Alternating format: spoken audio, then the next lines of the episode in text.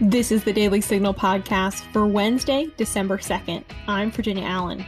And I'm Rachel Judas.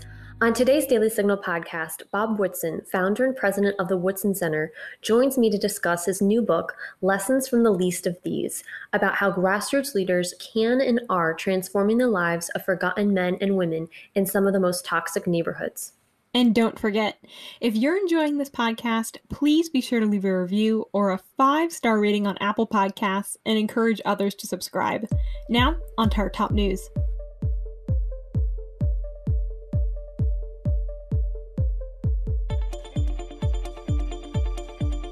Attorney General Bill Barr seems skeptical about widespread voter fraud. In an interview with the Associated Press, Barr said, To date, we have not seen fraud on a scale that could have affected a different outcome in the election. The Associated Press summarized Barr's additional comments, reporting Barr said U.S. attorneys and FBI agents have been working to follow up specific complaints and information they've received, but they've uncovered no evidence that would change the outcome of the election.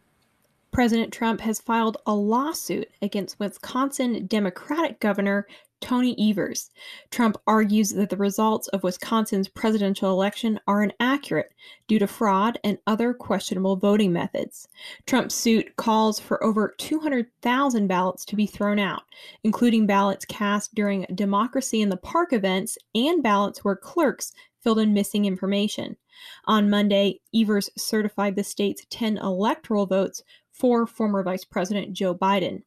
Jim Troupis, a lead attorney for the Trump campaign, told Fox News on Monday night that with Governor Evers' premature certification, he is saying the President of the United States has no right to go to court in order to have illegal ballots examined. He's not saying we have a frivolous lawsuit. He is saying we have no right to judicial review. That's another level of bad.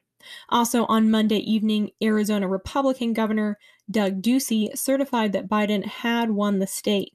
President Trump quickly criticized Ducey's action, writing on Twitter, Why is he rushing to put a Democrat in office, especially when so many horrible things concerning voter fraud are being revealed at the hearing going on right now?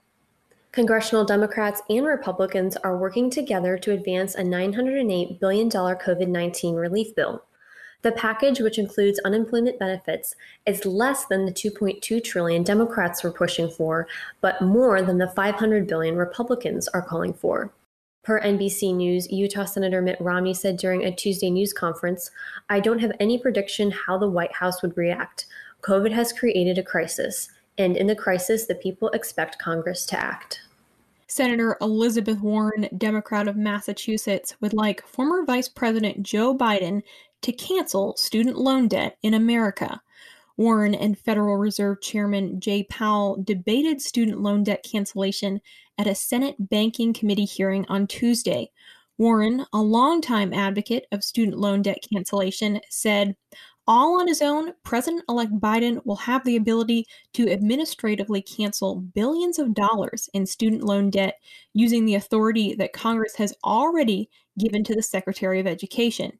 This is the single most effective economic stimulus that is available through executive action. Powell said he and others have been calling out the rising student loan debt for some years now, but he added that it's up to policymakers to determine what action is appropriate to bring financial relief during the pandemic. Dr. Scott Atlas, special advisor to President Trump on coronavirus, has resigned.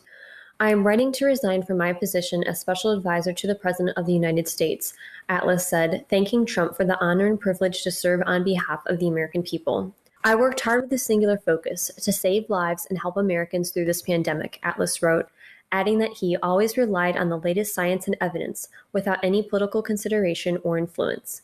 Atlas said that I cannot think of a time where safeguarding science in the scientific debate is more urgent, and added, I sincerely wish the new team all the best as they guide the nation through these trying polarized times.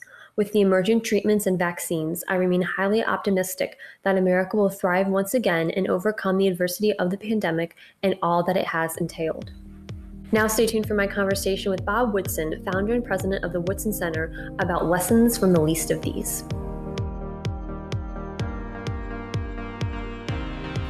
It's because of support from listeners like you that we can continue to produce podcasts like Heritage Explains and SCOTUS 101.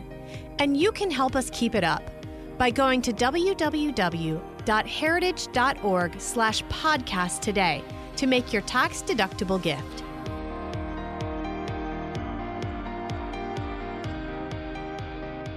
I'm joined today on the Daily Signal podcast by Bob Woodson, who's the founder and president of the Woodson Center you're releasing a new book called Lessons from the Least of These The Woodson Principles. Bob, can you start off by telling us about the book and what inspired you to write it? Well, you know, I've been involved in neighborhood development all of my professional life, and I've interacted with and learned a lot from indigenous grassroots leaders that they're a font of wisdom and knowledge about how to prevail in, under the worst of circumstances. And so this book really is a collection of of, of pieces of wisdom, knowledge that I've gained from them uh, in their quest to not only survive, but to thrive. And so I've distilled uh, all of those experiences into 10 basic principles that should guide anyone who wish to know how to support intervention into low income communities. And so I've distilled them into 10 chapters. Each chapter represents a principle and it's augmented with examples from the grassroots leaders. Uh, I describe the actions that exemplify the principle. Well, I actually was going to ask you about those 10 principles, uh, but since you mentioned them, can we talk about those now? Can you walk us through uh, what those 10 principles are? Yeah, well, first of all, uh, uh, what, what I describe as the first challenge that anyone uh, confronts in trying to address poverty is um, how to identify healing agents. The biggest barrier that I found in addressing poverty is elitism. It isn't racism, it's elitism. This notion that poverty makes you not only dispirited, but stupid. and that also there's this notion that in our social economy, um, we we, we celebrate certification, professional certification, as if it's the same as qualification. But in our market economy, we celebrate uh, outcomes. Uh, and, and so what we try to do is identify what are the, the core principles. The first one is that, that when you're going into a low income community is to look for assets a lot of times when people come into a low income community and they see broken sidewalks, they see abandoned homes, they assume that there's a cesspool of pathology with few redeeming qualities. And therefore, if change is to come, it must be imported from outside in. Um, and so, what we do traditionally is professional providers design solutions for the poor that are parachuted into those communities with the expectation that change will occur. Um, so the fir first principle of Woodson principles is to assume that there is capacity, assume that there are healing agents within that communities. And, and so the first principle is to identify who are those healing agents. And, and then, the, the, the then you have to understand what, what makes them unique um, the, A, they have resilience. They're never defined by the problems that they've endured, that they triumph. They have perseverance in the presence of, of challenges. They're never defined by what they, the other one they have is trust and confidence, is another principle. Perseverance, resilience, trust, and confidence and faith is central to the uplift of, of, uh, of, of grassroots leaders that are healing agents. The other very important quality, of course, is humility. Uh, and also, they don't succumb to bitterness. Um, humility and transparency. That's one of the most important qualities that when you meet grassroots leaders, who have struggled against great adversities, they're willing to share their, their, their, struggle with you. They're really to describe their brokenness, their pathway out of brokenness. when we have had uh, an assembly of grassroots leaders, 500 of them, they're black, white, Native American, Hispanic, but they don't define themselves through the lens of ethnicity or race, because what they all share in common is their flight from brokenness to sobriety to a life of responsibility. And so transparency is one of the key uh, principles, Woodsonian principles that, uh, that, that you see the groups. And so those are some of the, of the principles that I have outlined in the book and describe with laborious details and then give you an example of uh, how these principles, once they're applied, results in uh, the uplift of people uh, from their environment. What's so interesting, Bob, that you mention uh, how those who are becoming involved aren't talking about race, aren't using those labels in such a society where the left, that's all they talk about most of the time. It really is. And this is why um, recent surveys, for instance, to show you how out of sync the left is, recent surveys of the black community, 82% are opposed to defunding the police. 82%.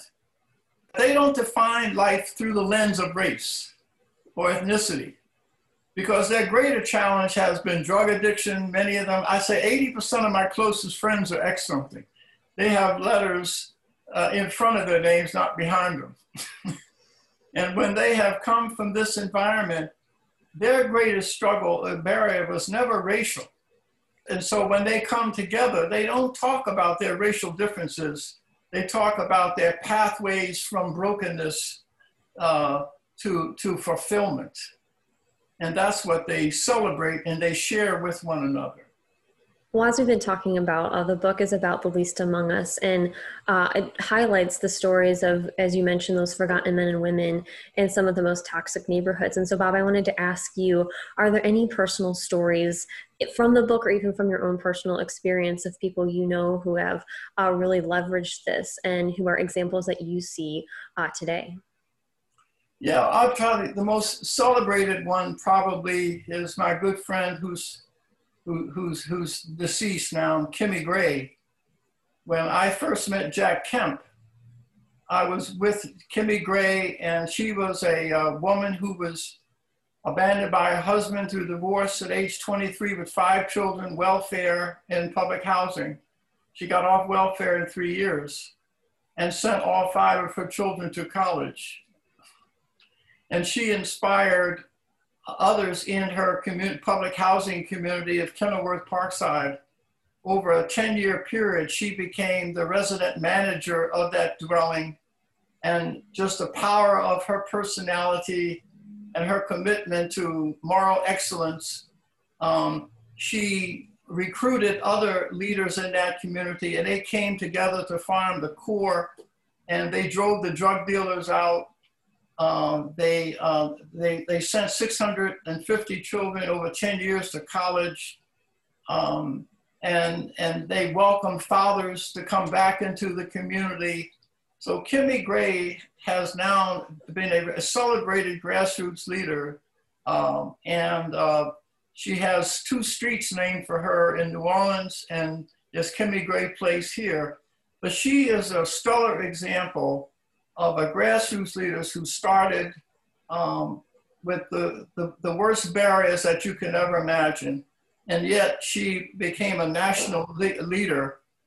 With the help of Jack Kemp and others, we were able to pass seven amendments to the Housing Act that rewarded people for achieving against the odds the way Kimmy did. But, but there are all kinds of stories like this. One of my favorites is a woman who three years ago was um, homeless with three daughters.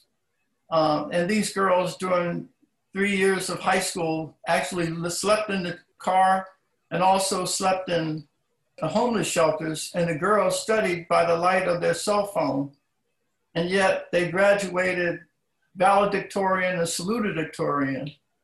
And they started college as sophomores because they took so many advanced placement classes. I really think examples of resilience, of achievement against the odds like this, really exemplifies the finest of, of the American spirit. But we need to hold these up, these achievers against the odds. And there are hundreds of, of examples like this that I have encountered over the years with people um, who are using the values and virtues of our founders as the foundation upon which they reclaim their lives, restore their communities, and, and help rebuild this nation. Uh, I'm excited to even know them and be blessed to be able to, to talk about them and describe them in my book, Lessons from the Least of These. Well, as we talk about Kimmy Gray and other people's stories, Bob, can you talk a little bit about some of the biggest challenges that people face in these communities that people who aren't in them they might not know about? Well, the biggest challenges that people face constant being bombarded by social justice, racial exploiters. There's a constant drumbeat in the nation that, particularly with poor blacks, that because they're exploited, the fact that they're told that, that they're not responsible for their own uplift, that somehow because of our racial past, of course of slavery and discrimination, that if they're not responsible for it, there's nothing more lethal than providing someone with a good excuse for failing. So every day, our grassroots leaders have to struggle against these powerful forces that are well funded, that are sending this message of despair, that they are using the very virtues that enabled Black Americans to survive slavery and Jim Crow. And those virtues were the family, faith, and education and work. That was the foundation of, of, of our history. And so the biggest challenge is acquainting people with their, their history of achievement against the odds. That's why um, at the Woodson Center, we, we commission essays that reflect in history that when whites were at their worst, blacks were at their best that even in a city like Chicago in 1929, even with redlining and discrimination, blacks achieved against the odds. In Chicago alone in 1929, blacks established 731 businesses. Had $100 million in real estate assets. So they were black Wall Streets all over this country. And so the biggest barrier is convincing people um, to, to recognize the rich history that they have of achieving against the odds, this can only happen in the greatest nation in the world, America. And so we believe that the, the biggest challenge is to convince people uh, of the richness of, of their heritage and how blessed we are to be in this country, that people of color risk their lives to get here. Well, speaking of challenges, Bob, uh, one of the challenges facing these communities is the increased push to defund the police. And recently you had tweeted when you defund the police, it's the low income black communities that suffer the most because of this outrage. Can you talk more about how these communities suffer when the law enforcement are defunded? About 10 years ago, I remember the first time in Cincinnati, Ohio, when a young black man was shot by a pl- white police officer because he was running from him and he turned suddenly and the police officer thought he had a weapon and he killed him. Well, the civil rights leadership came in and organized a boycott of the city.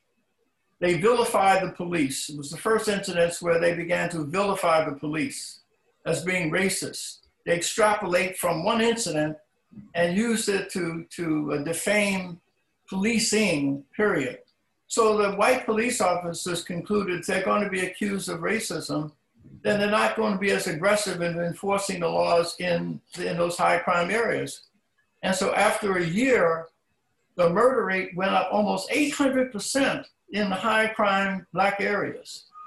But none of the civil rights leaders or the pastors or civic leaders who organized the boycott they did not live in an area that suffered the consequences of their advocacy. And so that then started a pattern that began to uh, occur throughout the country uh, with leading up to Freddie Gray and, and uh, George Floyd every time there's only maybe 14 instances a year when a white police officer shoots and kills an unarmed black person. And usually they're resisting arrest. But again, what the left ha has done is extrapolate from these few instances to vilify the whole police. And so you have this attack on policing with the consequence, what they call the Ferguson effect, or I call police nullification. So all over the nation, police officers are less aggressive, and the consequence has been an explosion of out of uh, black on black violence. Um, over a typical weekend in my hometown of Philadelphia, 10 people are killed. And so uh, that, that's, that's the biggest challenge that the more we vilify the police and talk about cutting the police, the more blacks are murdered by other blacks. Well, before we get back to the book, Bob, I did want to ask you more about a project event you did recently uh, called When Whites Are at Their Worst, Blacks Are at Their Best, the 1619 Project. Uh, the 1619 Project has the New York Times, um, an event that you had hosted with that title. What was it about and what did that event accomplish? Well, the 1619, as you know, was done by these black journalists at the New York Times and they wrote a series of essays. Uh, Nikole Hannah-Jones got a Pulitzer for writing uh, a false uh, narrative about American history. It should have been labeled fiction, but nevertheless. Uh, but what, what the conclusion is because of America, because of slavery in America, that America is forever condemned and that racism is in, in America's DNA and, and, and therefore um, uh, all white Americans should be ashamed, blamed, and made to pay reparations, and all uh, blacks are to be pitied, pandered, and paid. and uh, but it offers no solutions. It's just a, a, recipe for just disaster. And so what? Since the, the left is using the plight of the black community as their uh, cause celeb in, in, in attacking America's institutions, we felt that we uh, at the Woodson Center brought together black scholars that the, the messengers should also be black on the other side. So we brought together scholars and activists to uh, write essays affirming America's rich heritage of freedom and justice and all. And so we're offering not a counter argument, but a counter positive and inspirational narrative that goes back and presents facts to refute their argument that the, the problems facing blacks today of the out of wedlock births, unemployment, and violence is a legacy of slavery and, and Jim Crow. That's just not true. For instance, between 1930 and 1940, when during the Depression, the unemployment rate for whites was 25%, was 40% for blacks and racism was enshrined in the law. There was no political representation. Well, Black America should have gone to hell in a handbasket given those external conditions, but we didn't. We had the highest marriage rate of any group in society. Elderly people could walk safely in their community without fear of being assaulted. And so there are other examples uh, that disprove the 1619 contention that America is forever uh, racist, and therefore the only answer is reparations. The very fact that we released our own curriculum, and within the first seven days, we had 5,000 downloads. So people are desperate to get the truth. And so we're very happy that uh, Nikole Hannah-Jones had to walk back her primary contention that America's uh, Revolutionary War was fought to protect slavery. Well, Bob, getting back to the book, uh, what are some of the strategies that you've seen applied that really have contributed to rehabilitating these communities? What's one or two things that you've seen that have been especially helpful uh, to healing these neighborhoods? First of all, as I said, you, the first thing that's helpful is to recognize that solutions can never work that are parachuted in from outside that the first thing we have to do, first of all, is not generalize about poor people. Not everybody is poor for the same reason. There are three categories of poor people. You got those who are just broke. They, they, their character's intact, but they lost a job or a factory has moved away, and they use uh, outside assistance the way it was supposed to be, and that is as as an ambulance service, not a transportation system. And then you have a second group of people who look at the disincentives to work. And if you remove those perverse incentives, they will be fine. But the third category of people who are poor because of the value crisis, and you know, for them, providing direct assistance injures them with the helping hand. And these are the kind of people that need redemption and transformation as a precondition for transactions to help. And so the Woodson Center and, and its constituents, it's low, 2,500 low income leaders all over the country. We specialize in working with this third group. And, and, and the biggest asset is that we look for healing agents inside the Josephs that are inside these communities. They are the social entrepreneurs, and that we provide assistance to them, access to capital, so what works for a small number of people can work for a larger number of people. And we have examples of by taking this approach of rebuilding the moral and spiritual infrastructure of a community, then economic development and job creation will follow on that foundation. And then it's getting the resources to take these islands of excellence and expand them out so it covers an entire community. And hopefully it can be a stimulus for doing the same thing throughout the country. Well, and finally, Bob, many Americans say that income inequality is due to racial discrimination, both in the past and even here now in the present. Do you think that's accurate? And if so, what can we do about that? Again, we really need to confront these lies with facts.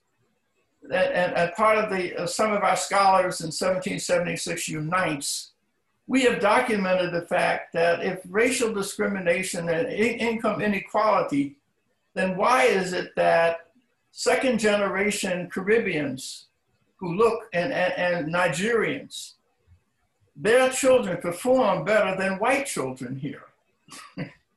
Nigerians are at the top when it comes to number of college degrees, income, they have a median income that is higher than whites the second generation Caribbeans from Haiti, from Barbados, when they come to America, their children prosper. They have a higher marriage rate.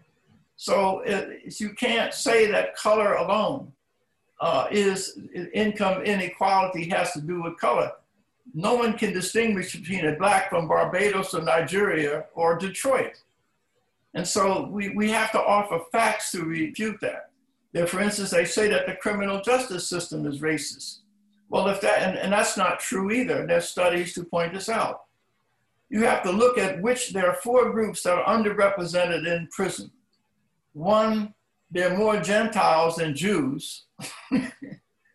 you have a, a lower Indian Americans, Asian Americans, and Nigerians. You don't find very many Nigerians in prison. If the system were racist, then why don't you have more Jews? Why don't you have more you know, it wouldn't, it wouldn't make a distinction. So we think it's important to confront these myths about income inequality with facts that refute that. And our scholars of 1776 have amassed a body of knowledge that we put on the table that directly refutes some of these myths about the country. And we celebrate America as some of the greatest, the greatest place on earth. That's why people of color risk their lives to get here to enjoy what some of us have not uh, realized how important this country is. Well, Bob, thank you so much for joining us on the Daily Signal podcast. It's been great having you with us. Thank you. And that'll do it for today's episode. Thanks for listening to the Daily Signal podcast. You can find the Daily Signal podcast on Google Play, Apple Podcasts, Spotify, and iHeartRadio. Please be sure to leave us a review and a five star rating on Apple Podcasts and encourage others to subscribe. Thanks again for listening, and we'll be back with you all tomorrow. The Daily Signal podcast is brought to you by more than half a million members of the Heritage Foundation. It is executive produced by Kate Trinko and Rachel Del Giudice. Sound design by Lauren Evans, Mark Geiney, and John Popp. For more information, visit dailysignal.com.